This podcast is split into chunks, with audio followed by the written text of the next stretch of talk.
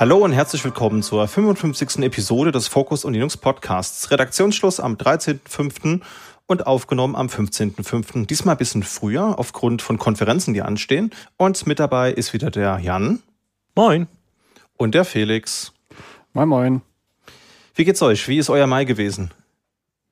Eigentlich, ähm, also relativ ähm, ereignislos, hätte ich jetzt gesagt. Ich muss, ich habe mich nicht viel über Computer geärgert. Ähm, merkt man später in der Folge, glaube ich, auch noch. Und ähm, ja, eigentlich ganz gut. Klingt gut. Wie sieht's bei dir aus, Felix? Ähm, ich würde sagen sonnig, auf jeden Fall. Zumindest teilweise. Und insgesamt relativ entspannt tatsächlich. Wenig Stress, ein paar coole neue Sachen gelernt und generell, ja, wie Jan gesagt hat, relativ solider Monat eigentlich. Äh, Business as usual. Sehr schön. Ja, gut, ich meine, der Monat ist ja erst zur Hälfte rum. Ne? Wir nehmen jetzt ja in der Monatsmitte auf. Von daher wissen wir nicht, was jetzt noch Rest des Monats kommt. Mir geht soweit auch gut. Äh, ich ärgere mich leider nach wie vor immer noch mit meinem ThinkPad Freeze Problem herum. Das äh, hat sich aber herausgestellt, dass da ein kausaler Zusammenhang zum Teams Client zu bestehen scheint.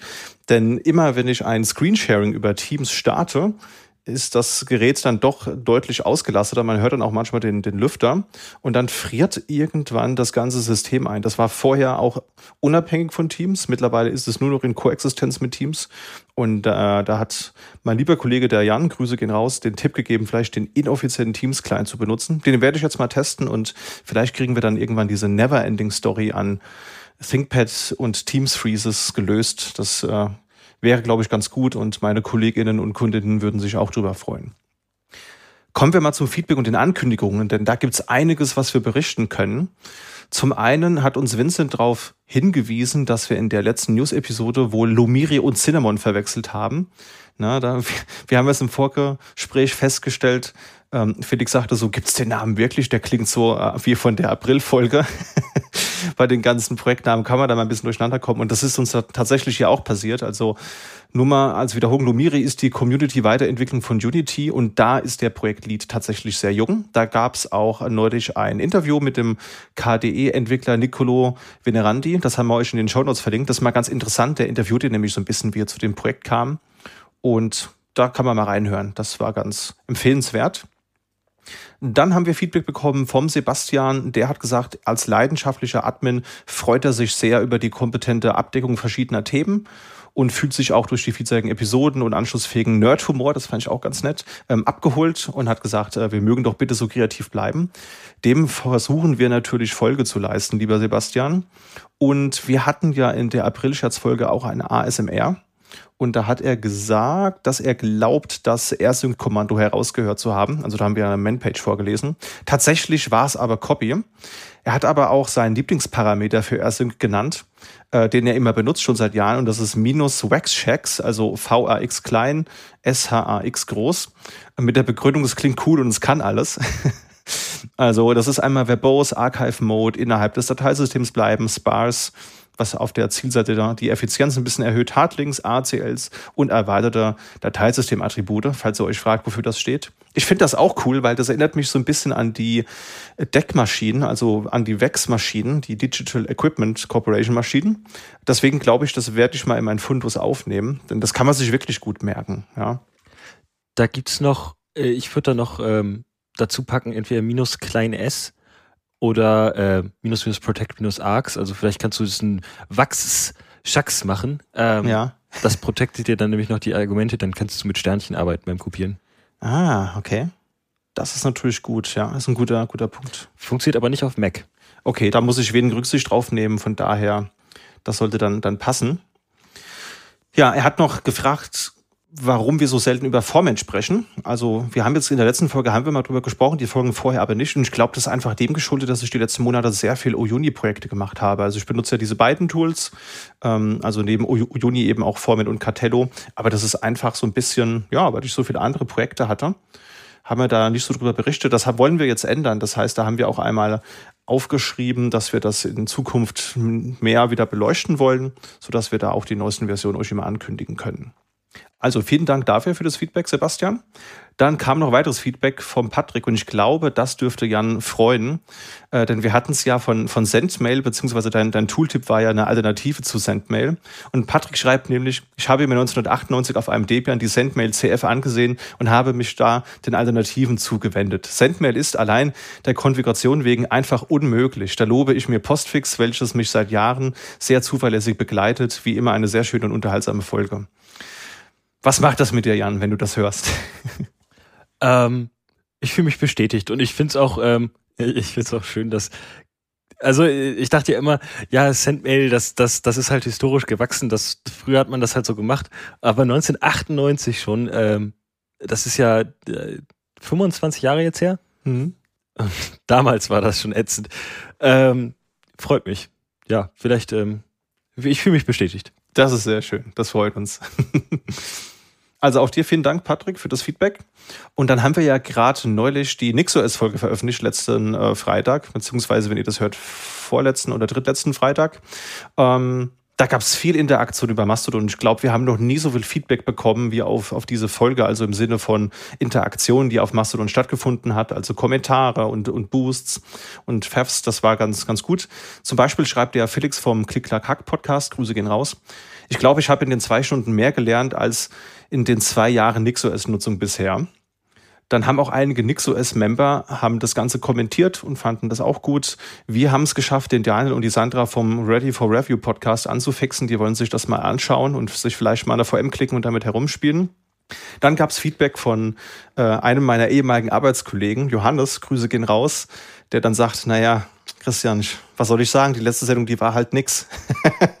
also, das hat natürlich auch eingeladen, schlechte Wortwitze zum Thema nix zu machen. Da haben wir ja auch in der letzten Episode einige äh, schon, schon eingebaut. Ja. Wäre das was für euch, Nix OS oder nix? Habt ihr euch damit mal beschäftigt? Ähm, ich komme in letzter Zeit zu nix und habe es auch noch nicht geschafft, mich damit zu beschäftigen. oh, war ja. Da kann ich mich tatsächlich anschließen. Also bis auf die intensive äh, Beschäftigung oder intensive Überlegung zu verschiedensten Nix-Sprüchen, Schlagwörtern, Hashtags für unsere Folgen, äh, diversen Wortwitzen zu Nix, kann ich tatsächlich mit technischem Know-how kaum aufwarten. Ja, ich will ja am Wochenende verreisen und äh, da habe ich mir ein Nix-Train-Ticket gebucht. Und die Frage, die sich mir die ganze Zeit stellt, ist auch, warum nennt man es eigentlich NixOS? Also man, man könnte ja sagen, Linux ist Unix UID und dann hätte man doch auch sagen können, NixOS nennt man einfach Onix statt Unix, Unix. Aber ich befürchte, da gibt es dann Rechtsstreitigkeiten mit Game Freak wegen Pokémon 95, ne? Wie wir natürlich alle wissen. So, und damit machen wir jetzt dieses Fass von nix Wortwitzen, glaube ich, lieber mal zu, bevor es wirklich unangenehm wird. Für alle Zuhörenden äh, als Kommentar vielleicht, das steht nicht in den Show Notes, das hat, ist gerade komplett improvisiert worden, der, also zumindest der erste Teil. Ja, genau. Aber vielleicht noch einen kleinen Aufruf an die Zuhörenden. Wenn ihr noch Fragen oder Feedback habt, dann lasst es uns gerne wissen, beispielsweise per E-Mail an podcast.sva.de oder über die Kommentarfunktion in Podigy. Ja, und damit würde ich vorschlagen, wir kommen mal zum Aufreger des Monats.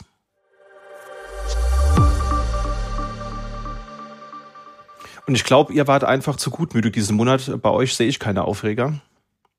Ja, genau. Ich, ich, ich habe mir das einfach abgewöhnt. Ich reg mich nicht mehr auf. Also zumindest für den Mai nicht. Ähm, ja. Und äh, habe einfach nichts gefunden. Ich habe mir nach wiederholter Aufforderung zur Lieferung eines äh, adäquat erzählenswerten Aufregers habe ich mir in meinem Notizbuch jetzt mal eine Aufregenseite gemacht und immer wenn ich mich jetzt aufrege, muss ich das aufschreiben, damit ich dann auch wieder erinnern kann. Es ist tatsächlich vielleicht auch ein Schutzmechanismus, dass ich nach, nach Aufregern quasi, nach kürzer Zeit den Aufreger wieder vergessen habe, um zum äh, quasi gutmütig optimistischen Standardfall wieder zurückzukehren. Ich mich an alle meine Aufreger erinnern könnte. Ja. ja. Ich meine, es soll ja auch authentisch bleiben. Also wenn man einfach einen guten Monat hat und es nichts gibt, worüber man sich aufregen muss, dann ist ja auch Quatsch, was auszufinden, was sich was auszudenken. Genau. Ja, ich musste gar nicht groß überlegen. Ich habe mich sogar zweimal aufgeregt diesen Monat. Also von daher ergänze ich das, was, was bei euch fehlt. Zum einen habe ich mich aufgeregt über äh, Windows 10 Seriennummern und Editionen. Hm, vielleicht bin ich auch einfach nicht äh, wissend genug, aber ich meine, wir sind ja auch hier bei Focus und Linux und nicht bei Focus und ähm, Redmond. Ähm, ich habe aus Gründen eine Windows 10 VM gebraucht und habe auch eine Volumenseriennummer bekommen und habe gedacht, naja gut, dann wirst du einfach irgendeine Enterprise-Version nehmen können und dann diese Lizenz aktivieren können mit dieser Seriennummer. Pustekuchen, dem war nicht so. Ich habe dann das ganze Bingo durchgespielt, habe die Professional ISOs auf Englisch und auf Deutsch ausprobiert. Die äh, Enterprise ähm, ISOs habe ich auch einmal auf Deutsch und auf Englisch durchgespielt. Turns out, man brauchte da wirklich irgendeine Business Edition ISO, die customized noch angepasst werden musste, damit da dieser Volumen äh, Lizenz oder den Volumenschlüssel, den ich bekommen habe, verwenden konnte. Das war mir so auch noch nicht bekannt. Hat mich ein paar Stunden gekostet und mich auch ein bisschen zum Aufregen gebracht. Aber äh, viel schlimmer fand ich eigentlich das Thema Lux NBDE, also Network-Based Disk Encryption, womit ich mich ja im Moment beschäftige. Das hatten wir ja schon angeteasert in der letzten Folge. Und zwar ist mir aufgefallen, dass es ja dieses Script-Setup-Tool gibt, womit man seine Lux-Volumes verschlüsselt und ähm, ja auch benutzt. Und da ist es so, dass nach RHEL 7.5 und auch CentOS 7.5 Crypt Setup die Option underscore netdev in der Datei etc Crypt Tab nicht mehr kennt. Ja, also es gibt ja die etc Crypt Tab, da kann man eintragen, welche Lux-Volumes man gerne beim Starten des Geräts eben ähm, automatisch laden und entschlüsseln möchte. Da gibt es auch die Möglichkeit, diese Passphrase, die man braucht, in eine Datei zu, zu schreiben. Und bei NBDE geht es halt darum, dass man sagt, naja, das schreibt man eben nicht in eine Datei, wäre ja auch Klartext, sondern das wird auf mehreren Servern abgelegt und die können dann halt eben beim Booten wird aufs Netzwerk gewartet, dann werden die kontaktiert, um die Passphrase entsprechend zu beziehen und dann kann man das Volume entschlüsseln. Soweit, so gut, aber es gab dann einfach einen Bug und diese Option wird jetzt nicht mehr erkannt und ich habe dann auch einen Knowledge Base Artikel gefunden, und da steht halt einfach drin, ja, haben wir gesehen, da gibt's einen Bug, aber den, den fixen wir nicht mehr, weil ja EL7 ja auch bald aus der Wartung läuft so. Aber hier übrigens, das hier ist das Diff-File, also wenn ihr den Quellcode anpassen und die Datei oder das Binary neu übersetzen wollt, so könnt ihr den Fehler beheben. Und das fand ich dann doch ein bisschen sehr, äh, ja, uninteressant, das dann manuell zu, zu tun. Da hätte ich mir eine schönere Lösung gewünscht. Link haben wir mal in die Show Notes gepackt. Ich weiß natürlich, EL7 ist nicht neu. Ich meine, wir haben äh, REL 9.2, was erschienen ist, worüber wir später reden werden. Aber EL7 ist noch supported. Da hätte ich mir schon gewünscht, dass ein Bug, wenn etwas vorher funktioniert hat, und das hat es ja in 7.5, und es jetzt eben nicht mehr funktioniert und kaputt ist, dass man es dann auch repariert, auch wenn die Wartung nicht mehr allzu lang ist. Oder wie steht ihr zu dem Thema? Also wenn es tatsächlich auch noch in Wartung ist, dann finde ich das nur fair, dass man das auch wächst. Da würde ich mich anschließen, ja. Ja. Gut, ich meine, es gibt ja verschiedene Supportphasen bei, bei RHEL ja, und auch bei anderen Enterprise-Distros. Von daher, es gibt halt eine Phase, wo vollumfänglich alles gepatcht wird und neue Features eingebaut werden und dann irgendwann werden dann nur noch Fixes bereitgestellt und dann am Ende auch nur noch gegen extra Münze die Security Fixes. Ist ja auch alles valide. Das wird ja bis zu 13 Jahre lang supportet. Aber das ist, würde ich mal behaupten, das ist, was man einen Breaking Change bezeichnet. Naja, wie dem auch sei. Kommen wir mal zu den News des Monats.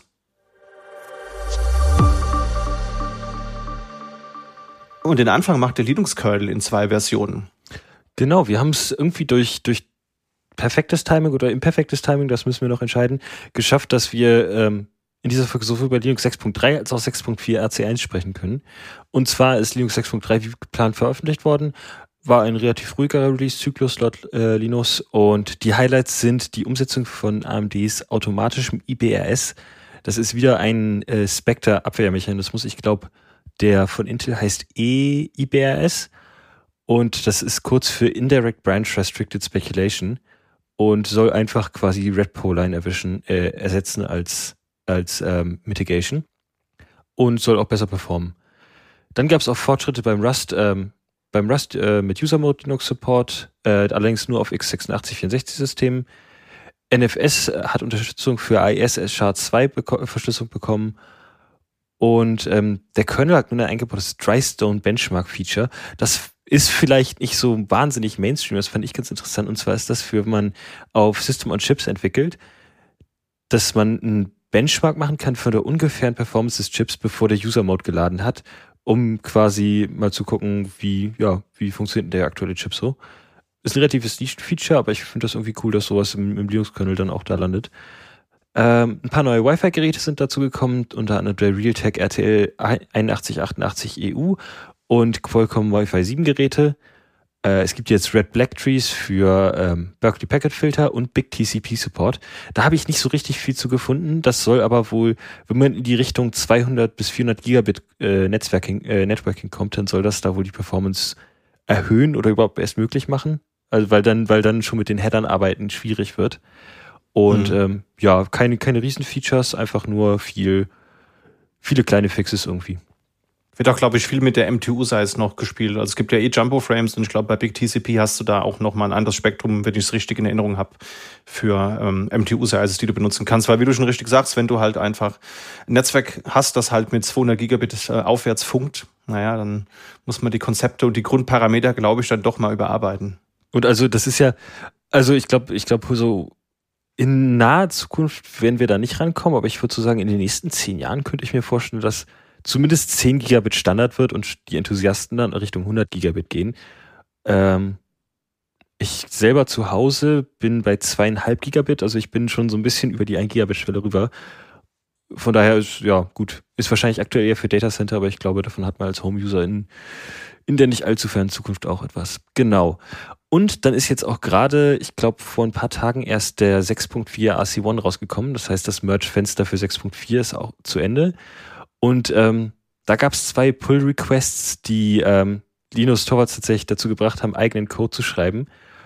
Und zwar nicht, wie man denkt, dass die so schlecht waren, dass er irgendwas reparieren musste, sondern dass er gemerkt hat, dass der Standard Git-Diff-Algorithmus irgendwie Probleme hat mit den Änderungen. Und jetzt hat er zu einem histogrammbasierten Algorithmus gewechselt, der besser die Änderungen tracken soll und so vielleicht für kleinere Patches sorgt. Und zwar die Hauptänderungen in diesem Merge-Fenster waren tatsächlich ähm, AMD GPU-Beschreibung und ich glaube äh, die passenden Perf-Ereignis-JSON äh, Ereignis-JSONs dazu. Also viele, einfach viel Code, der, ähm, der die Hardware beschreibt und Events beschreibt. Darunter gab es auch wieder viele Fixes, ein paar neue Treiber, Architektur-Updates, Dateisysteme, Netzwerk-Speicherverwaltung. Der ähm, x86 Shadow Stack Code, der gegen das soll gegen Return-Oriented Programming schützen. Hat es leider nicht geschafft. Ähm, Linus war eh unterwegs im x86 Subsystem und hat sich in dem Zuge auch gleich mal den, den PA, äh, den Pull Request genauer angeschaut und hat da noch so ein paar Umstrukturierungen verlangt, die es dann aber leider nicht mehr geschafft haben. Er klang aber ganz, ähm, ganz optimistisch, dass das im nächsten Patch damit reinkommt. Cool. Ich freue mich ja immer, wenn ich AMD GPU lese, weil ich so den Hauch der Hoffnung habe, dass das mein Problem löst. Aber ähm, trotzdem klingt es auch sehr spannend, die anderen Änderungen, die da Einzug erhalten haben werden wir uns vermutlich zeitnah anschauen können in den Distros, die vorne mit dabei sind. Es gibt noch ein paar Updates zum Framework Notebook, das wir beim letzten Mal thematisiert haben. Also genauer gesagt die AMD-Variante davon. Da war ja noch nicht näher spezifiziert, was für ein SoC da jetzt genau drinsteckt. Das ist jetzt bekannt. Und zwar sind das zwei SoCs, die so noch nicht veröffentlicht wurden. Also die gibt es auch Stand heute noch in keinen anderen Geräten. Das ist einerseits mal das Ryzen 5 7640U SoC. Das ist ein 6-Core-Prozessor mit Hyperthreading und hat dann halt eben noch eine Radeon 700M mit 8 Compute Units drin. Und der Ryzen 7 wäre eben ein 7840U, 8-Core CPU mit Hyperthreading und hat die Radeon 780M mit 12 Compute Units drin. Die sind beide in der 4 Nanometer Fertigung hergestellt. Es ist Zen 4, haben eine TTP von 28 Watt und die Geräte sind auch prinzipiell beide E-GPU kompatibel. Das heißt, wenn man sagt, man hat hier noch eine dedizierte GPU für Gaming oder so, das ist, äh, kann angeschlossen werden. Die Geräte sind beide nicht Thunderbolt 4 fähig, weil ja eben Thunderbolt eine Intel-Technologie ist, die man dann lizenzieren müsste aber das Gerät hat ja verschiedene USB 4 Buchsen, zwei genauer gesagt, und es hat auch zwei USB 3.2 Gen 2 Buchsen und eine davon, die kann den Alternative Mode und dadurch auch das DisplayPort Protokoll sprechen. Das heißt, man kann trotzdem Thunderbolt Dockings benutzen. Das sollte alles im Rahmen der Spezifikation möglich sein. Das Komplettsystem kann man ab 1200 Euro bestellen. Das Ersatz-Mainboard, wenn man den Ryzen 5 haben will, ab 510 Euro und die Ryzen 7 Variante ab 800 Euro. Es ist vorbestellbar, das heißt, es ist nicht lieferbar, Stand heute, sondern es wird eben Q4 wird dann abgefertigt und ausgeliefert. Also es gibt vier Batches, wo man eben mitbieten und mitkaufen kann. Im Moment sind sie schon bei Batch 3 von 4, also das Interesse scheint sehr groß zu sein. Und wenn man jetzt quasi bestellt, dann ist ab Q4 damit zu rechnen, dass man das Gerät dann auch kriegt. Sehr spannende Sache. Bin mal gespannt, ob wir vielleicht jemanden mal finden, der das Gerät selbst in den Händen hatte und da was drüber berichten kann. Kommen wir mal zum nächsten Thema und da hast du, Jan, uns wieder ein paar CVEs mitgebracht. Hatten wir schon lange nicht mehr. Genau, und zwar habe ich heute CVE 2023 0386 und CVE 2023 32233 dabei. Und zwar sind das zwei Komponenten des Linux-Kernels. Einmal das NFTables-Modul, was jetzt über kurz oder lang IP-Tables ersetzen soll und Fuse, das ist das File-System in User Space. Und beide Sicherheitslücken ermöglichen lokalen Angreifern eine Eskalation von Berechtigungen. Das heißt, mit beiden kann man root werden. Und ähm, ich fange einfach mal an und führe mal kurz Fuse ein. Äh, wer das noch nicht kennt, das ist das File-System in User Space. Das ist eigentlich ziemlich cool gemacht. Damit kann man ohne weitere Berechtigungen ähm, fremde Dateisysteme mounten. Also so kann man relativ easy NTFS oder UDF einbinden. Äh, ich habe das selber schon mal implementiert. Da habe ich ähm, ne, äh, einen Fuse-Treiber geschrieben für Discord, dass man Discord-Kanäle als Datei mounten kann. Und dann kann man da auch reinpipen. Ähm, fand ich ganz lustig. Das ist auch total schnell gemacht. Also wer mal, wer mal irgendwie mit Dateisystemen rumspielen möchte, sollte sich mal Fuse anschauen. Und zwar ist das ein Bug in OverlayFS, in OverlayFS Fuse. Und der kann dazu sorgen, dass man, dass man den Kernel verwirrt beim Kopieren von Dateien. Und wenn das passiert, dann äh, kann man da root werden. Und das Ganze ist, ähm, betrifft die Kernel-Version 5.11 bis 5.19. Und ähm, OverlayFS Fuse kennt man vielleicht aus, ich weiß, ich glaube, Docker verwendet das nicht, aber Podman verwendet das, glaube ich, gerade im Rootless-Modus. Da könnte man mal nachschauen. Das Ganze wurde mit einer CVSS-Punktzahl von 7.8 bewertet, was als hoch eingestuft wird. Und ähm, Ubuntu hat schon einen aktualisierten Kernel veröffentlicht. Andere Hersteller lassen, glaube ich, noch so ein bisschen auf sich warten, obwohl das der Stand von vor ein paar Tagen ist. Da gibt es vielleicht auch schon Neuerungen. Genau, die Sicherheitslücke mit F-Tables-Modul ist, ähm, wie gesagt, auch nur von lokalen Angreifern erreichbar. Tatsächlich am heutigen Tag, dem 15.23, äh, das ist unser Aufnahmedatum, wird der Proof of Concept äh, vom Embargo befreit. Und das betrifft ähm, tatsächlich alle Linux-Versionen, auch den stabilen Kernel 6.3.1. Ein Patch wurde am 2. Mai veröffentlicht und die großen Linux-Distributionen lassen sich noch ein bisschen Zeit mit aktualisierten Kernel-Paketen. Das ist aber auch Stand 10.05.23. In beiden Fällen muss man sich, wie gesagt, über einen Remote-Angriff nicht wirklich Sorgen machen. Äh, Angreifer benötigen lokalen Zugang äh, mit einem Benutzerkonto auf dem Zielsystem. Von daher, ähm, unsere Empfehlung ist, updatet eure Systeme, aber ihr müsst jetzt nicht unbedingt alles stehen und liegen lassen. Ja, sinnvoll auf jeden Fall, Patches so schnell wie möglich zu installieren. Du hast noch eine Ergänzung zum FlatHub-Projekt, Felix. Ja, genau. Manchmal ist es ja so, oder eigentlich öfter, dass sich Themen so ein bisschen über mehrere von seinen Folgen ziehen, nämlich über die Ankündigung und dann irgendwann tatsächlich umgesetzt werden. Und in dem Fall ist das eine Sache zum FlatHub-Projekt, über die wir nämlich schon berichtet haben, nämlich die Neugestaltung der Webseite. Ähm, über einen entsprechenden Witz haben wir am Anfang schon gesprochen. Man muss aber ein bisschen, bisschen gucken. Und zwar gibt es eine neue Seite von FlatHub im Flat Design. äh, allerdings habe ich das mal gereviewt und auch mal extra die Definition von Flat Design durchgelesen. Und es ist na nicht ganz flat, nur die Sachen, die quasi beeinflussbar sind. Äh, die App-Icons sind zum Teil 3D animiert, weil die ja von den mhm. Projekten kommen. Aber der Rest ist wirklich flat. Von daher könnte man das so sagen. Generell ist es eigentlich insgesamt sehr aufgeräumt. Ich habe mal ein bisschen rumgebrowst und geguckt, was es da so gibt. Also man findet sich sehr gut zurecht. Und vor allen Dingen mit der zusätzlich auch in den neuen Varianten, zum Beispiel von, von Fedora eingepflegten Öffnung äh, auf das gesamte FlatHub-Pack, also FlatHub Repository, ist es so, dass man eben da wirklich, wirklich austoben kann. Also man kann da alles möglich finden, was man sich dann eben direkt auf sein System installieren kann. Ähm, ich habe auch mal ein bisschen geguckt. Sehr beliebt sind anscheinend also Browser, sind, sind weit vorne und nach Browsern direkt Emulator-Software.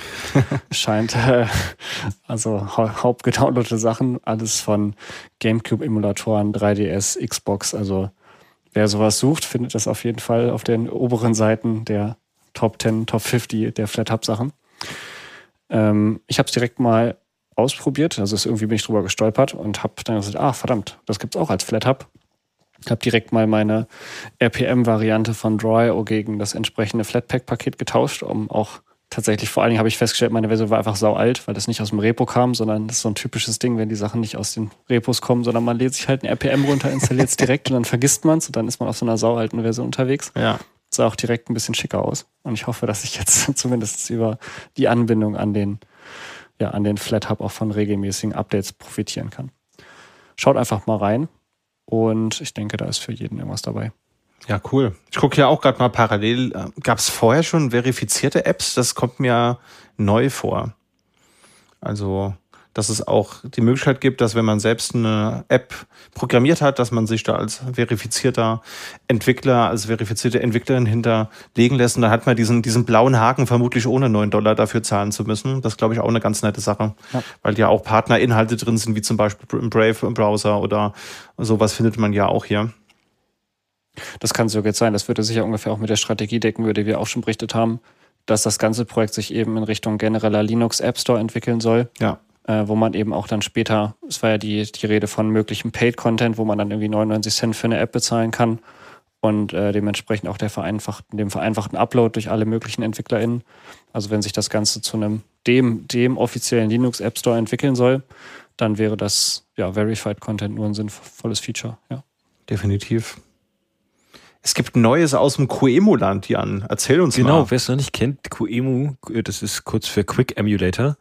Und das ist ein Open Source äh, Prozessor- und Systememulator sowie eine Virtualisierungslösung. Ich glaube, wenn einer von euch schon mal mit KVM generell gearbeitet hat, dann führt der Weg unweigerlich irgendwann zu QEMU. Das ist auch das Backend von libvirt, meine ich. Da lehne ich mich aber gerade ein bisschen aus dem Fenster. Auf jeden Fall gab es da eine, eine, neue Major-Version. Das war aber so ein bisschen, ähm, ich habe das Gefühl, die machen Major-Versionen so wie, so wie Firefox und Chrome da ist nicht so wahnsinnig viel äh, passiert. Ähm, ich glaube, über 2800 Änderungen tatsächlich, trotzdem, von mehr als 230 Entwickelnden. Und ähm, es gab ein, ein spannender Part, war tatsächlich nicht ein neues Feature, sondern dass ein Feature deprecated wurde. Und zwar die Emulation von 32-Bit x86 Hosts.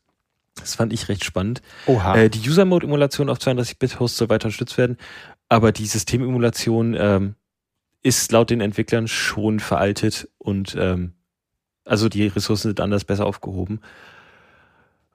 Dabei sind allerdings auch neue emulierte Features in verschiedenen CPU-Architekturen, darunter ARM, HPPA, RISC-V und x86. Ähm, es gab ein paar Verbesserungen bei VirtIO, MEM, VFIO und QEMU-NBD. Und wer dazu mehr erfahren möchte, das waren sehr viele, sehr kleine Änderungen. Ähm, der schaut am besten ins QEMU Changelog, das haben wir unten verlinkt äh, in den Show Notes. Genau. Und dann habe ich gehört, dass äh, Felix uns ein paar äh, Sachen zu Curl mitgebracht hat. Ja, das stimmt tatsächlich. Ähm, da gibt es News und zwar News so ein bisschen basierend auf einem Blogartikel von Daniel Stenberg. Und das Ganze ist eigentlich eine ganz spannende Idee. Er hat sich nämlich gedacht und das auch so ein bisschen seine Gedanken dazu formuliert, dass ähm, Curl CVEs in Zukunft eben auch über eine API als JSON bereitgestellt werden sollen um eben automatisch lesbar zu sein. Das ist ein ganz, ganz spannender Gedanke. Da geht es eben darum, ähm, dass zum Beispiel andere CVI-Datenbanken einfacher eben diese äh, Sachen dahin parsen können und im Prinzip auch zum Beispiel, dass wenn man jetzt ein Tool baut, das zum Beispiel nach CVEs in einer aktuellen Version deiner verwendeten Software sucht und welche das zum Beispiel genau sind, alle solche Sachen lassen sich halt einfacher implementieren, wenn die CVEs selbst in einem maschinenlesbaren Format vorliegen und eben nicht in einem Textfile. Und da haben sie sich irgendwie im Projekt ein bisschen unterhalten und dann festgestellt, ach verdammt, da gibt es ja schon äh, ein Format, das man da verwenden könnte.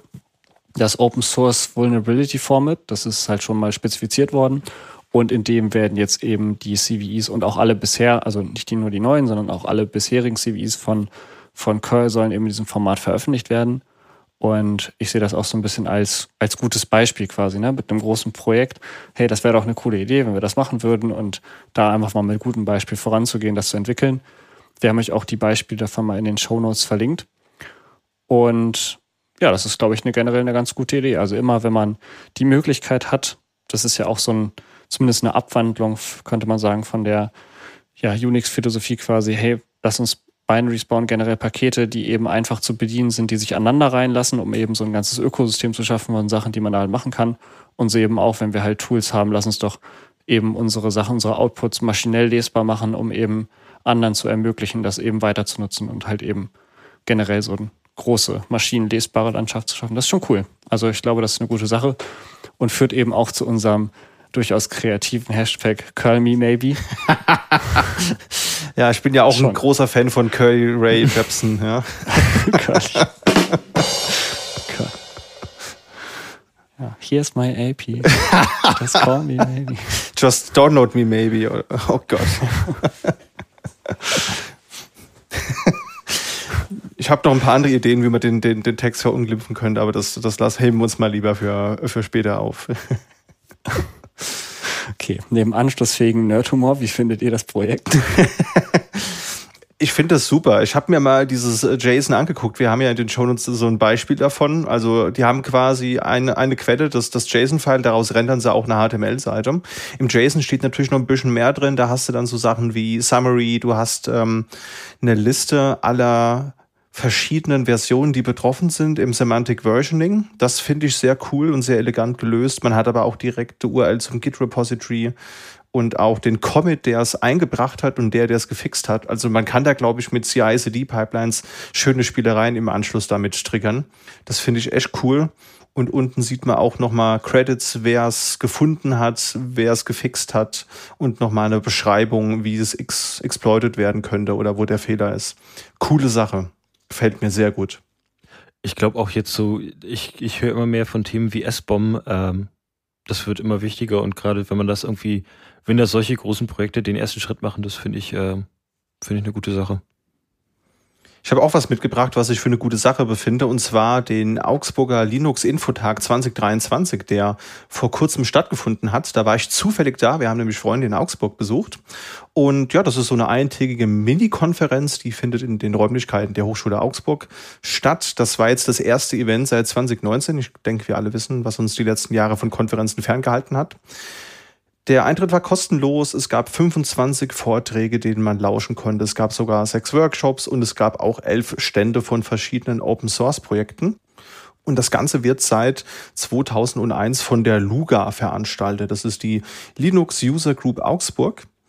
Und ja, da war ich vor Ort gewesen. Es waren insgesamt 350 Teilnehmende, also jetzt keine Riesenkonferenz, aber für die Anzahl der Teilnehmenden waren die Räumlichkeiten auf jeden Fall adäquat. Ja, also man ist sich nicht auf die Füße getreten, aber es war jetzt auch nicht so die Fußballhalle, die nicht gefüllt ist.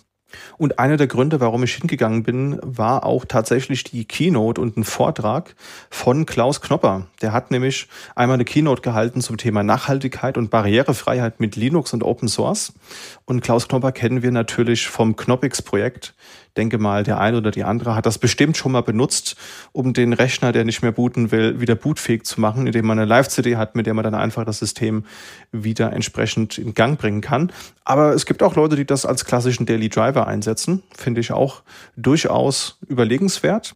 Und neben Knoppix ist ja auch ein anderes Thema, das Herr Knopper bedient äh, eben Barrierefreiheit. Ja, also er hat da eine Software-Suite geschrieben, die Adriane heißt, zufällig auch der Name seiner erblindeten Frau, ähm, für die er das, glaube ich, auch maßgeblich mal ins Leben gerufen hat, um ihr den Zugang zum Rechner zu vereinfachen. Und da hat halt einfach verschiedene Anekdoten äh, aus der Entwicklung gezeigt, hat auch äh, demonstriert, wie sowas funktioniert. Er hatte auch so eine Breilezeile mit, die konnte man sich mal aus der Nähe anschauen. Und das fand ich sehr interessant. Also mir war natürlich bekannt, dass es sowas gibt, aber ich habe jetzt in meinem Bekanntenkreis niemand, der so eine Breilezeile hat und sowas mal aus der Nähe zu sehen äh, und, und zu hören, wie es ist, die Geräte gemäß Spezifikation anzusteuern unter Linux. Das war total interessant.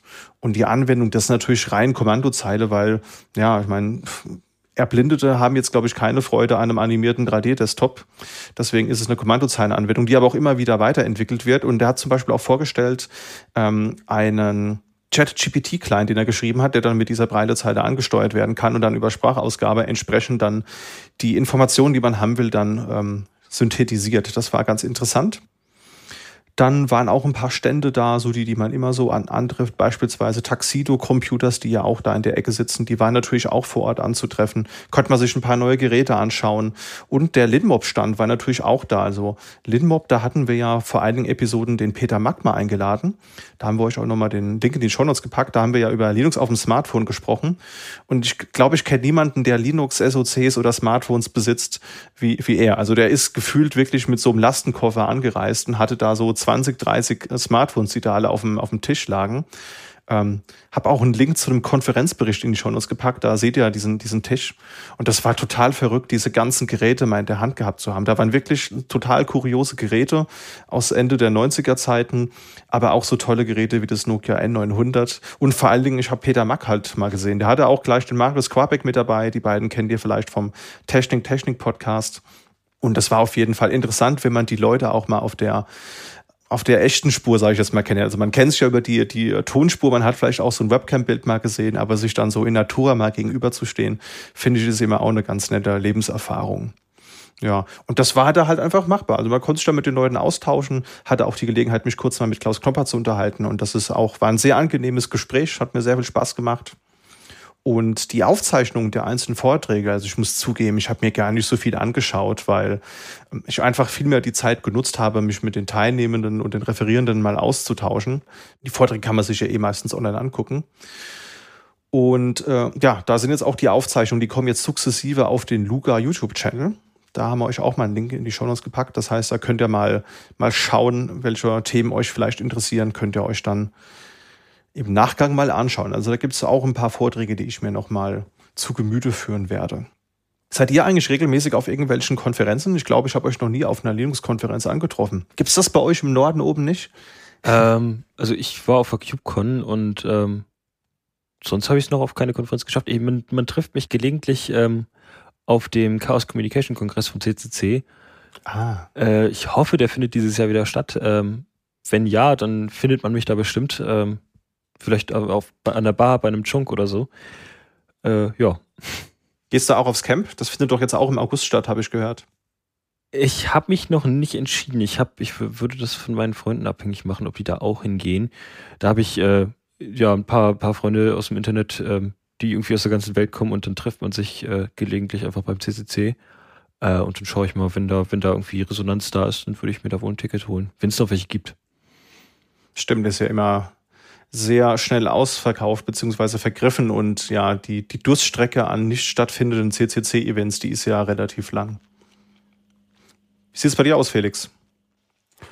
Auch spannend finde ich das auch. Auf einer Reinigungskonferenz war ich tatsächlich noch nicht, aber wir können mal zusammen hingehen eigentlich. Das ist ganz spannend. Wir können ja auch Sticker verteilen von unseren coolen Stimmt. Ja. Habe ich auch gemacht. Ich habe ein paar Sticker mitgenommen, habe auch ein paar da gelassen. Also da auch nochmal Grüße gehen raus an den Lindbob-Stand. Da war die Stickerdichte sehr hoch. Generell ist bei mir mal gefährlich, ich muss mal gucken, äh, selektive Wahrnehmung, wo ich mich reinsetze und was ich da mache.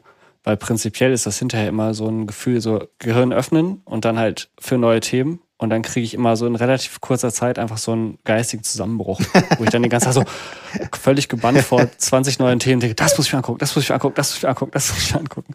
Ich habe dann so ein, quasi für mich ist das immer eine sehr intensive Erfahrung, wenn ich mir Konferenzen komplett, also wenn ich vor Ort irgendwo hinfahre und dann will ich mal alles sehen und sowas. Ich kann das immer schlecht ausblenden. Ja. Es geht mir auch so. Also ich bin es auch gar nicht mehr gewöhnt. Das war jetzt eine der ersten Konferenzen äh, seit dem großen C und äh, Aufnahmefähigkeit und Reizüberflutung sind da doch noch deutlich limitiert bei, bei mir. Also ja, kann das sehr gut nachempfinden. Kommen wir mal zum nächsten Thema. Und ich glaube, du warst nicht ganz untätig, wenn es um Sicherheit geht, Jan. Genau, und zwar habe ich mitgebracht Faul TPM. Äh, das genaue Gegenteil zu dem, was Christian gerade gesagt hat. Ich glaube, das äh, war sein Ziel. Ähm, und zwar gab es einen Angriff auf AMDs äh, Firmware Trusted Platform Module. Das kennt man vielleicht, wenn man sich mal mit Windows 11 beschäftigt hat. Das ist nämlich eine feste Voraussetzung zum Trusted Platform Modul. Und das wird äh, unter anderem, also bei Windows 11 als Voraussetzung, und das wird auch für die Festfallanverschlüsselung mit BitLocker und unter Linux zum Beispiel mit Systemd Crypt Enroll verwendet. Und das ist einfach ähm, ein Weg, um kryptografische Geheimnisse zu speichern. Und das ist in Hardware gegossen und macht alles ein bisschen sicherer. Und zwar ist es eine Forschungsarbeit, VLTPM, und das ist äh, ein Angriff auf diese Verschlüsselung und ermöglicht es, versiegelte TPM-Objekte unabhängig von ihrer Autoris Autorisationsrichtlinie zu entschlüsseln. Diese Objekte leben dann irgendwie auf der SSD als verschlüsselte Datei, aber sind quasi mit dem, mit dem TPM verbunden und die Verschlüsselung wird über das TPM geregelt. Und was ich ganz interessant war, war, dass ähm, einer der Autoren war zu der Zeit bei der TU Berlin beschäftigt, ist mittlerweile aber einer von AMDs Senior Product Security Engineers. Also AMD scheint da wirklich aktiv hinterher zu sein, auch diese Leute dann irgendwie für sich zu gewinnen, die die, die Möglichkeiten haben, diese Sicherheitslücken zu finden. Finde ich, ähm, also auf der einen Seite kann man natürlich jetzt Schwarzmalerei betreiben und sagen, die kaufen die Leute ein, damit sie das nicht weitermachen und keine schlechte PR mehr machen. Mhm. Ich gehe aber einfach mal davon aus, dass AMD die kauft, damit sie das in-house machen können und ähm, einfach die Fehler dann quasi direkt äh, präventiv finden können. Ist das nicht auch so eine gängige Vorgehensweise, dass man sagt, die Leute, die in Bug bauen, die es besonders erfolgreich sind, dass man da mal so unterschwellig auch mal über sowas spricht? Also habe ich jetzt schon ein paar Mal irgendwo wahrgenommen, ne? das gibt's glaube ich so und so. Also ich, ich, ich kenne das bei äh, Google zum Beispiel hebt die, die Anforderungen an ihr Bug Bounty Programm regelmäßig an, gerade für die höherpreisigen Bounties. Ähm, und äh, also das gibt so und so. Ich denke, das wird nicht ganz unüblich sein, dass man die Leute dann einfach mal fragt, ob sie vielleicht arbeiten wollen. Genau, und zwar benötigt man für diesen Angriff Hardwarezugriff, um eine sogenannte Voltage Fault Injection Attacke durchzuführen, um eigenen Code in AMD Secure Processor zu schleusen. Ich glaube, das ist der PS-Prozessor, den man vielleicht schon von anderen Talks kennt. Da gab es auf dem 36C3 einen Talk, wie man da Code injected. Den würde ich nochmal in die Show Notes packen.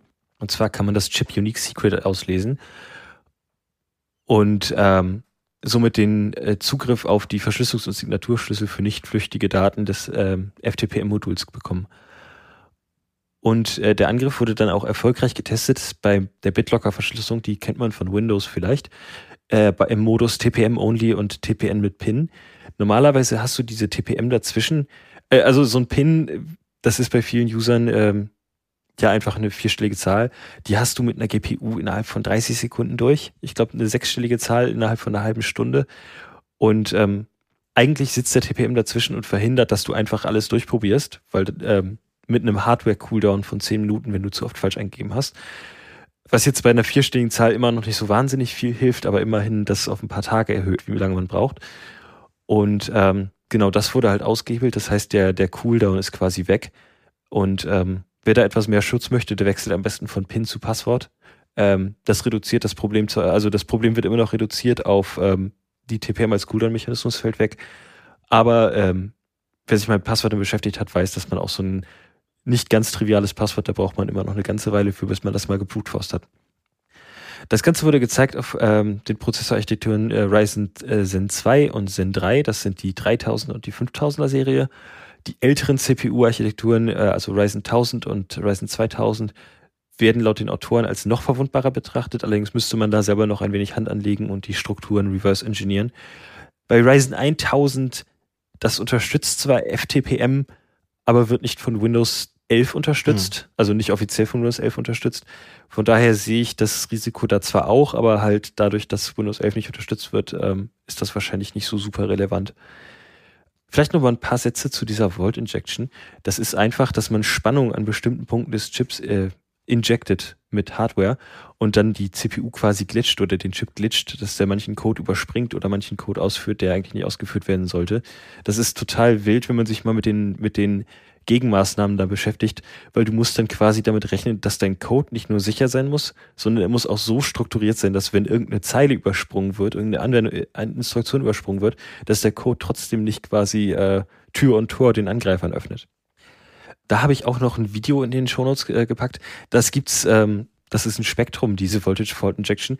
Da habe ich ein Video auf Twitter gefunden. Da hat jemand, ähm, das kennt man von Gasgrills, diesen Grill anzuwenden, den Knopf, den man drückt, um die Flamme anzumachen. Damit kann man das schon machen bei manchen Chips. Ich glaube, beim Raspberry Pi kann man das mit so einem, mit so einem Gasgrill-Anzünder machen. Und ähm, ein Kumpel von mir, der hat sich eine CNC-Fräse gekauft, um das quasi als XY-Stufe zu benutzen, um das Millimeter genau zu platzieren, diesen, diese Voltage Fault Injection das ist ein total cooles Rabbit Hole, was man, was man sich irgendwie mal angucken kann, wenn man Interesse an so ein bisschen Hardware-Hacking hat. Genau. Und ähm, man braucht physischen Zugriff auf das System. Das heißt, ähm, ich würde mir jetzt bei einem Desktop Tower nicht so wahnsinnig viel Sorgen machen. Beim Laptop, ähm, wenn ihr die Angewohnheit hat, den zwei, drei Tage im Zug liegen zu lassen oder zwei, drei Tage irgendwo einfach rumstehen zu lassen, dann vielleicht mal irgendwie äh, nach dem Update gucken. Wo das interessant ist, das war ja eigentlich mal so der Hauptgedanke hinter diesem PSP und den FTPM, dass du dir einen Server im Rechenzentrum holen kannst und softwareseitig verifizieren kannst, dass da keiner, keiner rumgepfuscht hat. Und da kann es jetzt natürlich dazu kommen, dass wenn dir jetzt, äh, also gut, das ist jetzt irgendwie Spionagefilmmaterial, aber dass wenn jemand ins Datenzentrum einbricht und da dein, dein FTPM-Modul glitscht, äh, dass du dann da irgendwie in Bedrängnis kommst trotz dieser Schwachstellen, da gab es jetzt Anfang des Jahres noch ein paar mehr, zum Beispiel in der TPM 2.0 Referenzimplementierung, würde ich trotzdem sagen, dass das immer noch ein Improvement ist gegenüber, äh, gegenüber halt kein FTPM zu haben und dass das eine gute Sache ist, dass man da irgendwie diese Attestation haben kann. Äh, da gibt es viele, die malen das so ein bisschen schwarz, dass das alles in Richtung Digital Rights Management geht. Habe ich aber nicht so richtig die Sorge. Genau. Ja, klingt sehr theoretisch. Das wäre jetzt auch meine abschließende Frage gewesen, wie realistisch du das für den Alltag ansiehst. Also ich habe da so harte Mr. Robot Vibes, gerade dieses Beispiel mit dem Rechenzentrum und dem geglitschten FTPM. Also sollte man auf jeden Fall im Hinterkopf behalten, aber ich sehe da jetzt keinen direkten Handlungsdrang für mich persönlich. Genau, was noch zu sagen bleibt, das habe ich ähm, bei der bei der Spektrum-Aussage habe ich das vergessen. Ähm, in dem, in dem Paper steht auch, dass die Gesamtkosten für den, für den Angriff bei ungefähr 200 US-Dollar liegen. Also man kann das auch, ähm, wenn, man, wenn man da Interesse drin hat, kann man das selber auch zu Hause nachstellen. Und ich glaube, eines der teuersten Sachen waren tatsächlich diese Testleads äh, mit, mit äh, Sprungfedern. Also da kann man vielleicht auch noch ein bisschen Geld sparen, wenn man ein paar Ryzen CPUs rumliegen hat zum Testen und das nicht ganz so wichtig ist. Ich frage mich ja eher, wie man drauf kommt, so eine Attacke auszuführen. Also wie man wirklich auf den Gedanken kommt, ah, okay, an dieser, jener Stelle, ich meine, das ist ja alles feinste Technik, die ja auch unter komplexen Fertigungsrichtlinien hergestellt wird, da was zu designen, was genau in dem richtigen Zeitpunkt dann ein Glitching ermöglicht. Also Hut ab. Das finde ich generell. Also ich finde, ähm, schon so tiefergehende Software-Hacks sind schon mal speziell, wenn es halt, ne, also jenseits von so ganz einfachen Sachen drum geht. Und ich finde aber Hardware-Hacking ist nochmal so ein so ein nächstes Level nochmal. Das ist irgendwie ganz, aber vielleicht ist es auch nur so ein Ding, wenn man tiefer drin ist und in der Szene irgendwie drin, dann sagen wir, aha, ja, irgendwie, das weiß auch jeder gefühlt, aber beeindruckend ist es irgendwie trotzdem.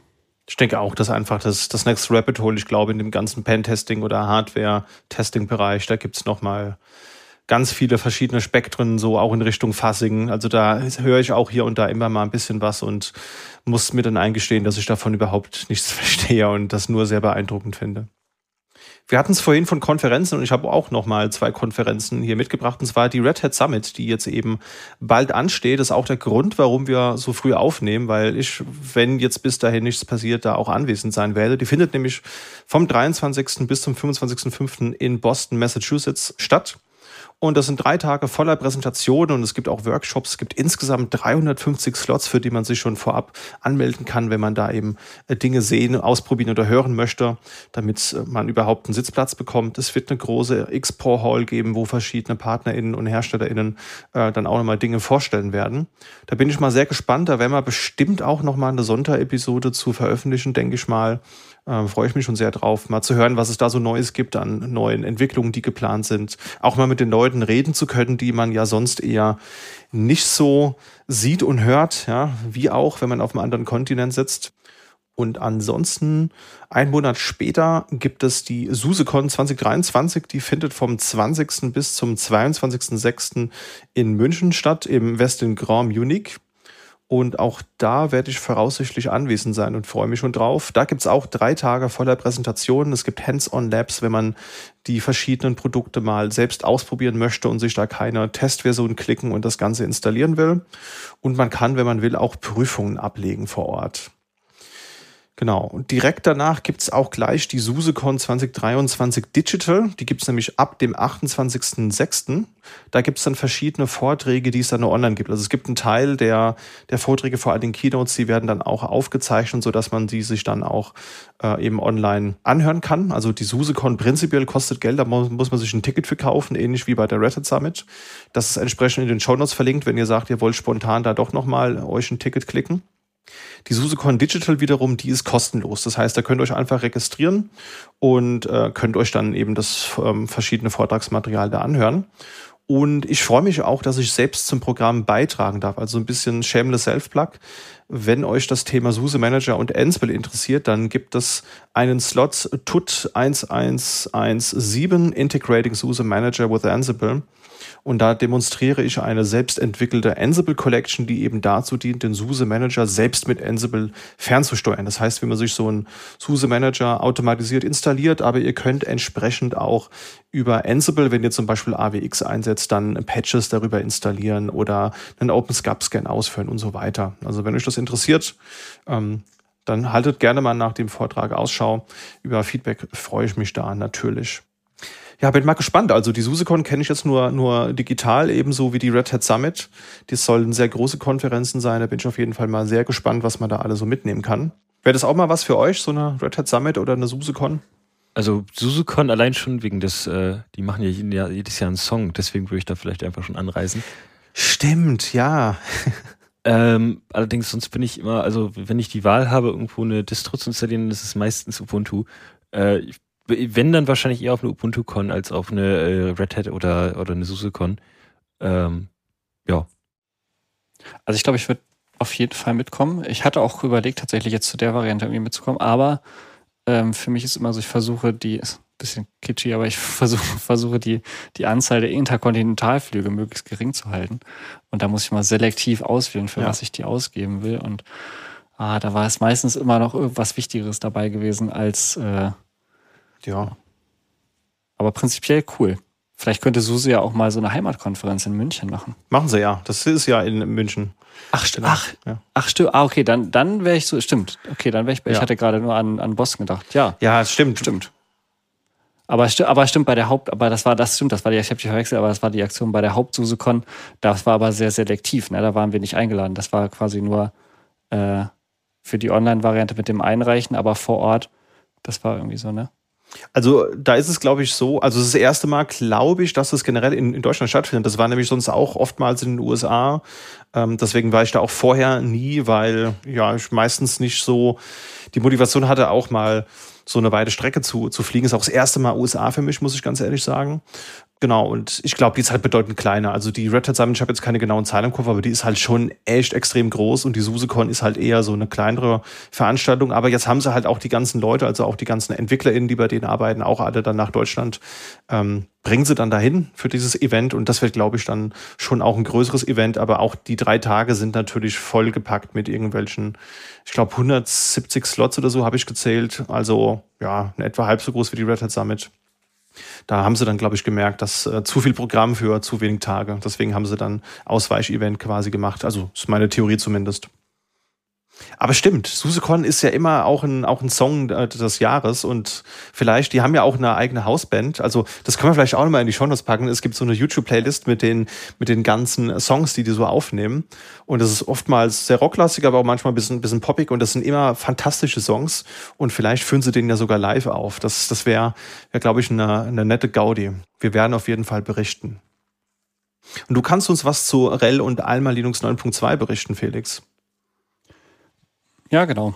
Auch das ist wieder so ein Punkt angekündigt und jetzt ist es tatsächlich da. Wir haben in der letzten Folge über die Beta berichtet, Beta REL 9.2 und jetzt war eben das Release 10.5. Tatsächlich habe ich mal geguckt, ist ja mal ein bisschen interessant und so wie ich das gesehen habe, kam tatsächlich REL, äh, REL 9.2 am 10.5. und das entsprechende Alma Release kam auch am 2.5. Das kann nur ein paar Ja. Stunden später gewesen sein.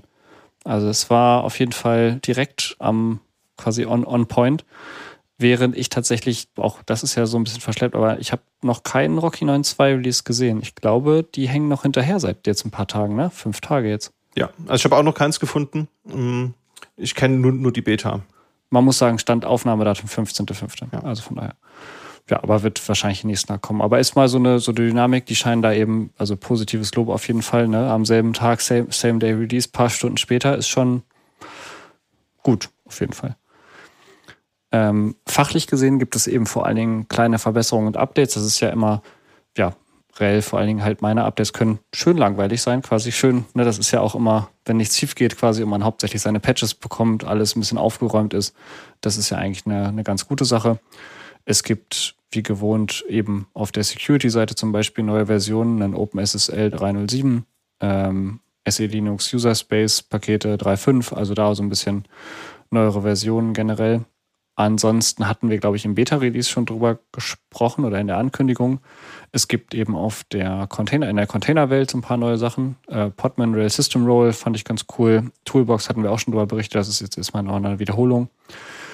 Dann gibt es eine Verbesserung des Imagebilders in der On-Prem-Variante. Da muss ich tatsächlich gestehen, das hat mich hauptsächlich dafür, dass ich mir diesen Imagebilder nochmal genauer angucken muss. Also ich kann gar nicht genau beurteilen, ob das jetzt ein super cooles Feature ist, kam aber als Notiz in ein paar Artikeln vor. Wir haben euch da auch mal was verlinkt. Also wenn ihr das benutzt generell und von Verbesserungen des Imagebilders profitiert, dann ja, meldet euch gerne, teilt eure Berichte oder nutzt das als Anlass, einfach mal reinzugucken. Was aber ganz cool ist, zusammen mit dem neuen 2-Release von Alma hat eben das Alma Linux Projekt auch noch ein weiteres Projekt vorgestellt und das heißt Elevate, e-Elevate, cooler Name eigentlich. Und das ist ein Migrationstool, das jetzt für einige von euch relevant werden könnte, denn das ermöglicht die Migration zwischen verschiedenen Major-Versionen von RHEL-Derivaten. Vor allen Dingen eben den ja bald nötigen Umstieg von CentOS 7 auf eben ein Derivat eurer Wahl. Das heißt, ihr könnt quasi einen Upgrade machen von einem äh, CentOS 7 zum Beispiel auf einen Alma 8, auf einen Rocky 8, auf einen CentOS Stream 8 und dementsprechend danach innerhalb des Kosmos eben auch nochmal eine höher. Das heißt, die Migrationspfade, die möglich sind, sind auf der Seite. Wir haben die verlinkt von, äh, von Elevate halt verlinkt. Aber es ermöglicht zum Beispiel den Migrationspfad CentOS 7, äh, Alma 8, Alma 9, aber keine Kreuzsprünge, also quasi kein Alma 8, Rocky 9. So. Aber prinzipiell, vor allen Dingen eben, wenn man vorhat, so ein paar Kisten, die äh, eben ja noch stehen, wo die Software irgendwie aus irgendwelchen Gründen nicht neu installiert, die Daten bleiben müssen. Wenn ihr alte CentOS 7 Maschinen eben updaten wollt, dann wäre das eben so ein Ding, zu dem man greifen soll. Sie haben das wohl auch schon exzessiv getestet, das heißt zumindest in ihrer Erfahrung als Production Ready gelabelt. Äh, vielleicht selbst vorher einmal testen mit einer Referenzinstallation. Und ja, und bedenken tatsächlich, dass die während der Migration, äh, man schafft das nicht live, sondern das System muss für einen Sprung zweimal rebootet werden.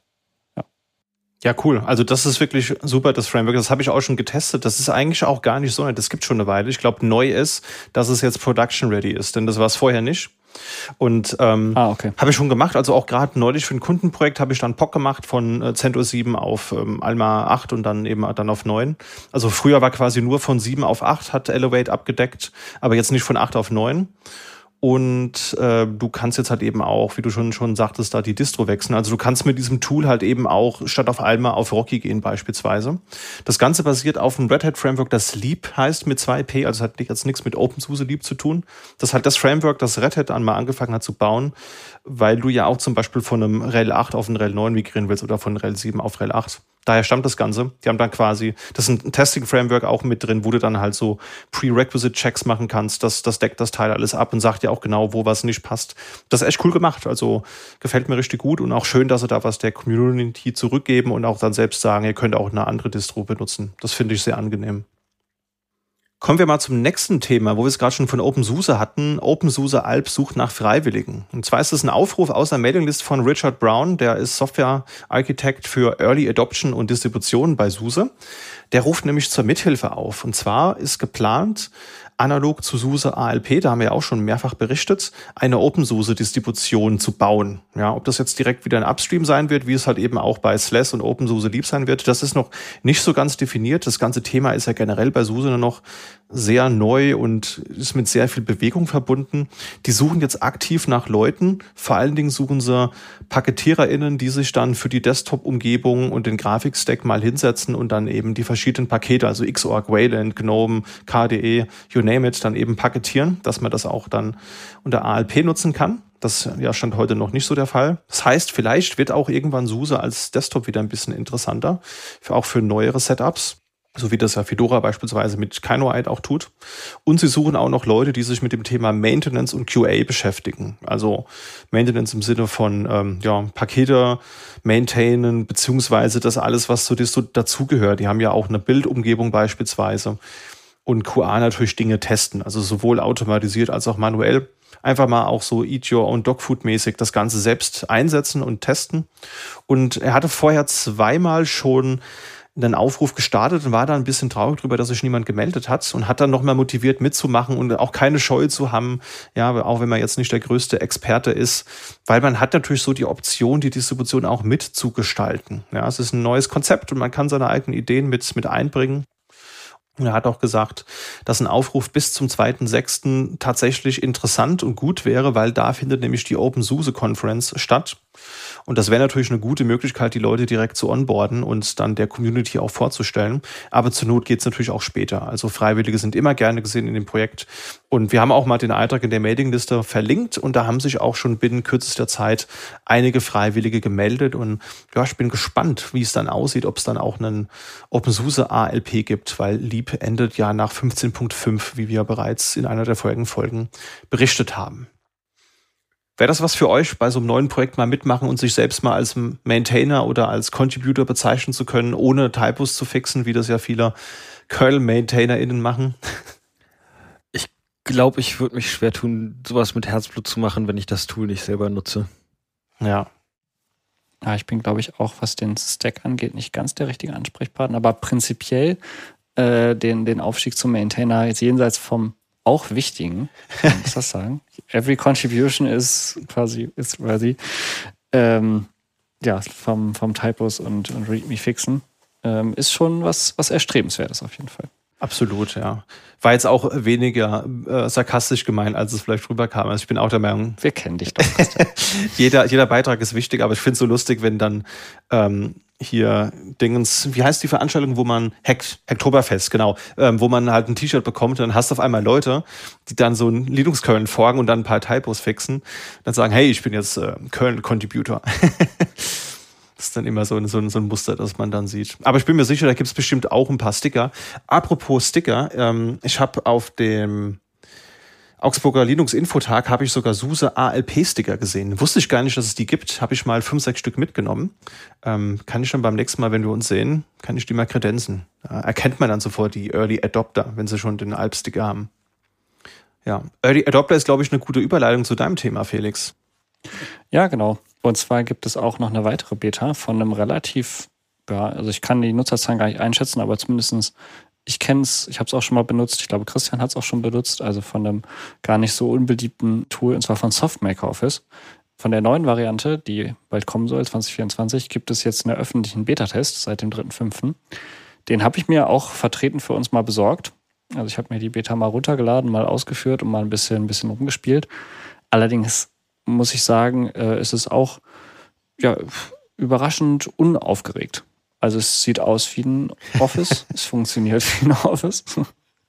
Wir haben ein paar Tests aus äh, Sachen aus den Release Notes, unter anderem die Übersetzungsfunktion mit DeepL oder ja mit DeepL habe ich mal getestet, klappt. Also works as designed quasi. Man muss ein, zwei Mal klicken.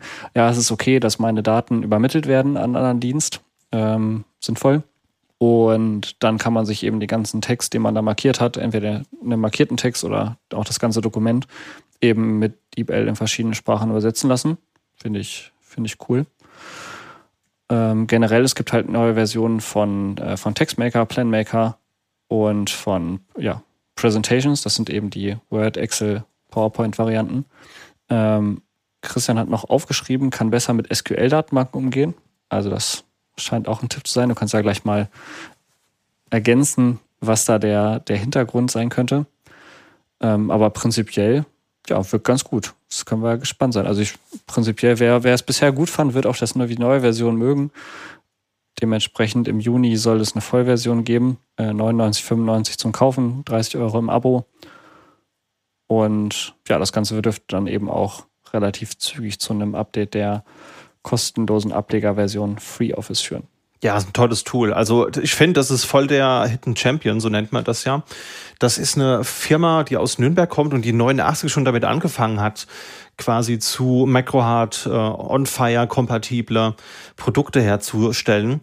Und ich bin auf die gestoßen, einfach weil es irgendwann mal eine kostenlose Lizenz gab in irgendeinem Adventskalender von so einem Linux-Magazin. Und habe ich dann gehabt und fand ich ziemlich gut. Und dann habe ich es lange aus den Augen verloren, weil privat mache ich jetzt nicht so viel Office, muss ich zugeben, da brauche ich das nicht so. Aber ich nutze es tatsächlich gerne für die Arbeit, weil man kennt das ja, man kriegt von KundInnen Dokumente zugeschickt, die man bearbeiten und zurücksenden muss. Und die sind natürlich mit dem alten Template gebaut, das irgendwann mal eine Agentur in Office 97 zusammengeschustert hat. Zumindest sehen die oft so aus. Und wenn man das mit LibreOffice macht, dann sieht das meistens bei einem selbst schon blöd aus. Und wenn man es dann aber zurückschickt, dann sieht es doppelt blöd aus. Und diese Effekte, die hat man nicht mit Softmaker Office. Also wie du schon richtig sagst, sieht halt aus wie so ein, wie so ein in Anführungsstrichen echtes kommerzielles Office und kann mit den Formaten viel besser umgehen. Also ich nutze das täglich und nutze das gerne. Funktioniert für mich sehr gut. Und ich finde auch den Preis, finde ich durchaus gerechtfertigt. Also ich weiß nicht, wann ihr das letzte Mal eine Office-Version privat gekauft habt, aber wenn man da mal guckt und man will jetzt vielleicht nicht die Home-and-Students-Version haben, weil äh, die kann man quasi nur mit Online-Zwang benutzen. Das hat Microsoft irgendwann mal eingeführt. Ja, also man muss dann quasi eine Professional kaufen, wenn man die offline ohne 365-Account benutzen will und dann sind das, ich glaube, auch so 250 oder 300 Euro und das finde ich privat ein bisschen arg viel. Und in der 100-Euro-Lizenz, da kannst du es, glaube ich, auf drei oder fünf Rechnern installieren. Das ist voll in Ordnung. Und ähm, gibt es übrigens für Windows, für macOS, für Linux. Und die Free Office-Version. Die gibt es, glaube ich, auch für Android und iOS. Und ich glaube, die Abo-Version von Softmaker Office, die gibt es dann jetzt wohl auch für Mobile, wenn ich es richtig gesehen habe. Also wenn man unbedingt unterwegs auf dem rosé-goldenen iPad Pro im, im Zug sitzend, Kaffee trinkenderweise, so ein bisschen S-Verweise durch die Gegend schubsen will, dann ist das, glaube ich, auch durchaus eine Alternative. Ja, ich finde diesen Kompatibilitätspunkt zur Windows-Welt, es wird einfach nicht alt. Wahrscheinlich ist das auch eine Geschichte, die man vor zehn Jahren erzählen konnte und wahrscheinlich in zehn Jahren noch erzählen kann. Aber es ist so ein Moment, wo diese Schnittstelle, wo der Gegenüber, der ja nicht weiß, quasi mit was für einem System du zuerst verarbeitest, denken muss, du bist halt einfach ein IT-Vollidiot. also, wenn, wenn das in der Windows-Welt einfach auch, vor allem in den neuen Versionen gibt es ja so Features, die machen das ja relativ einfach. Du kriegst das Dokument und dann musst du da einfach gefühlt nur was eintragen. Aber in deiner Linux-Variante ist dann dieses Dropdown wie kaputt, dann ziehst du da per Hand irgendwas ja. rein, machst da so ein neues Textfeld rein. Auf der anderen Seite sieht das aus, sowas, was hat denn der da gemacht? Ja. Was soll das? Absolut. Und auf der anderen Seite tut's mir halt auch für LibreOffice wirklich leid, weil die machen einen echt guten Job so. Aber das Thema Kompatibilität ist halt maximal kaputt. Nicht, weil FreeOffice das nicht richtig macht, sondern eher, weil halt eben einfach du überall diese Leichen hast von diesen alten kaputten Formaten, äh, wo halt einfach die kommerzielle Version gut mit umgehen kann und halt eben Softmaker Office. Und es halt einfach super viel, glaube ich, reverse engineert, nicht sauber dokumentiert. Und äh, eben LibreOffice arbeitet halt gemäß der, der öffentlichen Spezifikation. Ja, ist ein leidiges Thema. Also ich hoffe, dass das mal in den 20 Jahren abdanken kann, diese never-ending Diskussion. Zum Abschluss hast du uns noch ein paar Kurznews mitgebracht, Jan. Genau, und zwar gibt es jetzt Fedora 39 ähm, als Onyx-Version. Da haben wir wieder die Nummer 95, ne? Ähm, und das ist ein Immutable Budgie Spin, also mit dem Budgie Desktop. Dann gibt es noch die Guadec 2023, das ist die GNOME Users and Developers European Conference vom 26.07. bis 31.07. in Riga, das ist in Lettland. Und da haben wir einen Eventlink in die Shownotes gepackt. Und dann gab es einen KDE 6 Development Sprint bei Taxido Computers. Die hatten wir, glaube ich, auch in der letzten Folge erwähnt. Die machen jetzt auch Laptops, war, glaube ich, unsere Story. Und zwar war Hauptziel war die Erstellung äh, einer Plasma 6 äh, Session, damit die Entwickler die für die tägliche Arbeit benutzen können. Und ähm, auch eine Diskussion über die ähm, quasi das Wayland Standard ist äh, bei, bei Plasma 6. Und ähm, ich glaube, das Ganze ist geendet mit einem relativ optimistischen Ausblick auf den Übergang zu Plasma 6. Ja. Fedora 39 soll im Oktober rauskommen, aber die Entwicklung hat jetzt gerade schon begonnen. Ne? Also 38 ist ja gerade rausgekommen und Taxido fand ich auch total spannend, habe ich auch wieder auf dem Augsburger ähm, Linux-Infotag gesehen. Die bauen ja schon seit langer Zeit Hardware, aber die sind auch in den Communities ziemlich aktiv drin. Also die haben halt einfach mal das KDE-Team zum Sprint in deren Räumlichkeiten eingeladen, auch da mal einen äh, Artikel verlinkt. Und ja, also sie verkaufen nicht nur Hardware, sondern sie bringen die Leute auch zusammen, die Argumente liefern, die eigene Hardware zu, zu bauen. Ja, also coole, coole Sache, kann man nur sagen. Und damit kommen wir zum Tooltip des Monats. Und ich habe ein Tool mitgebracht, das heißt Ruff, also R-U-F-F geschrieben. Das ist ein Tool, das in Rust geschrieben ist, wie der Name vielleicht schon so ein bisschen vermuten lässt. Und das ist ein sehr schneller Python-Linter. Ich habe bisher, wie die meisten, vermutlich PyLint einfach verwendet. Und Ruff ist eben im Benchmark zehnmal bis hundertmal schneller. Obwohl es Rust ist, kann man es über pip installieren. Und es ist fast feature-complete mit PyLint, hat aber auch noch ein paar eigene Regeln. Und es gibt auch Add-ons für VS Code und andere Editoren. Also die shippen halt einen Language-Server, den man sich installieren kann. Und was ich ganz interessant fand, die haben da einen Benchmark auf dem GitHub Repository, das wir auch verlinkt haben. Und zwar haben die mal die gesamte CPython Codebase mal gecheckt. Einmal haben sie das mit PyLint gemacht. Das hat da über 60 Sekunden gebraucht und Ruff hat halt 0,29 Sekunden gebraucht. Also wirklich um Vielfaches schneller. Das ist total verrückt und ich benutze halt auch PyLint an vielen Stellen, weil ich ja für Automatisierungscode beispielsweise mit Molecule mir Unit-Tests in Python schreibe, wenn ich Schulungsumgebungen konzipiere und ausrolle, dann teste ich auch im Nachgang die ganzen VMs, damit die Teilnehmenden äh, mich nicht darauf hinweisen müssen, dass in der VM irgendwas nicht stimmt. Und das habe ich schon gemerkt, das ist mit Pylint manchmal doch ein bisschen schwierig, wenn man da seine Unit-Tests einmal durchtestet. Das dauert dann doch recht lange. Und das geht jetzt mit Ruff bedeutend schneller. Da nochmal Kudos an meinen Kollegen Nico, der mich darauf hingewiesen hat. Ein sehr toller Tipp, den ich nicht mehr missen möchte und jetzt in Zukunft immer Ruff statt Pylint verwende. Genau, ich glaube, ich weiß sogar, welche Nico das ist und den möchte ich auch grüßen. ähm, er hat mir, äh, doch, er hat mir was empfohlen, aber einfach auch generell Nico ist ein cooler Typ. Ähm, ich habe mitgebracht Cube Control Plugin SOX 5 Proxy. Äh, alles mit Bindestrich verbunden. Und zwar ist das ein Plug-and-Play SOX 5 Proxy für Kubernetes. Ähm, das ist, ähm, in einem Projekt verwenden wir Kubernetes quasi als, als VPN für die Dev-Umgebung. Und das heißt, nur das Kubernetes muss außen stehen und halt irgendwie die Dev-Umgebung erreichen können. Und man kann sich dann einfach mit dem SOX-Proxy reinsetzen und ähm, das Ganze installiert man als Kube-Control-Plugin und kann dann mit einer Befehlszeile eben so einen Proxy hochziehen. Cool. Ja, mein Tipp ähm, ist tatsächlich jetzt mal ein Tipp, wo ich mich selber darüber gefreut habe, dass ich das gefunden habe. Ich hatte irgendwie so eine fixe Idee, ähm, frei nach unserem Team-Motto quasi, why do something manual in like five minutes if you can automate it in five hours or fail to automate it in five hours. ähm, und ich habe mal ein bisschen geguckt nach ja generell Linux Desktop Automatisierung und wenn man danach sucht, stößt man relativ schnell auf Xdo Tool. Und mit dem Xdo Tool gibt es auch diverse Tutorials und Anleitungen. Kann man eben Benutzeraktionen, Interaktionen skripten, sowas wie bewegt die Maus nach rechts oder keine Ahnung, Press Key oder Hold Key oder Release Key und solche Sachen. Und obwohl ich unter Wayland unterwegs bin, hat das funktioniert. Das heißt, also ich habe nämlich, ich habe auch YDo-Tool funktioniert. Das war irgendwie, also ich dachte, okay, X2-Tool, ich habe ja gar keinen X11 quasi, das kann ja nicht funktionieren. Und habe dann das andere funktioniert. Ich fand YDo-Tool eigentlich hat irgendwie nicht so gut funktioniert und hat auch, braucht auch erhöhte Rechte und sowas, fand ich irgendwie alles nicht so, also vielleicht auch Misuse quasi kann auch sein.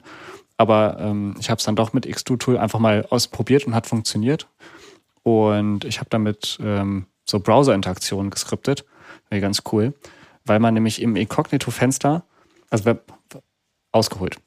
Die Minute haben wir, glaube ich, noch für den Anwendungsfall. Und zwar, wenn man sich mit mehreren Office, also mit mehreren Microsoft-Accounts an verschiedenen Konten anmelden soll, dann geht das halt nur, wenn man in der Private Session ist. Das heißt, du kannst nicht innerhalb der Haupt-Cookie-Session quasi in einem zweiten Fenster nochmal ein Microsoft Office-Window zum Beispiel öffnen. Und dann macht man das in der Private Session. Aber in der Private Session gibt es keine Plugins. Also kannst keine Add-ins für zum Beispiel den Passwortmanager haben. Der ist ja leer, ist ja eine Private Session. Und dann müsste man das Passwort quasi immer per Hand eingeben und sowas. Aber wenn der Passwortmanager eine CLI hat, habe ich jetzt folgendes geskriptet, öffne den Browser im Private Windows Modus, gehe auf diese Webseite, drücke irgendwie Tab, Tab, Tab, Tab, Tab und quasi und Enter, alles so was, gib das, den Usernamen ein, Enter, warte, gib das Passwort ein, Enter, warte.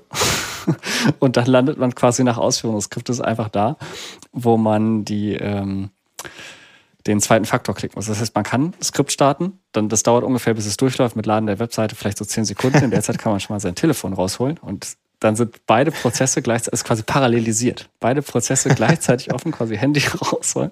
Ja. Und ich glaube, es hat noch viel Potenzial. Ich glaube, irgendwann ist quasi einfach nur work.sh der Dream und dann läuft hier jeden Tag die Automatisierung. XDO GPT wann, Felix?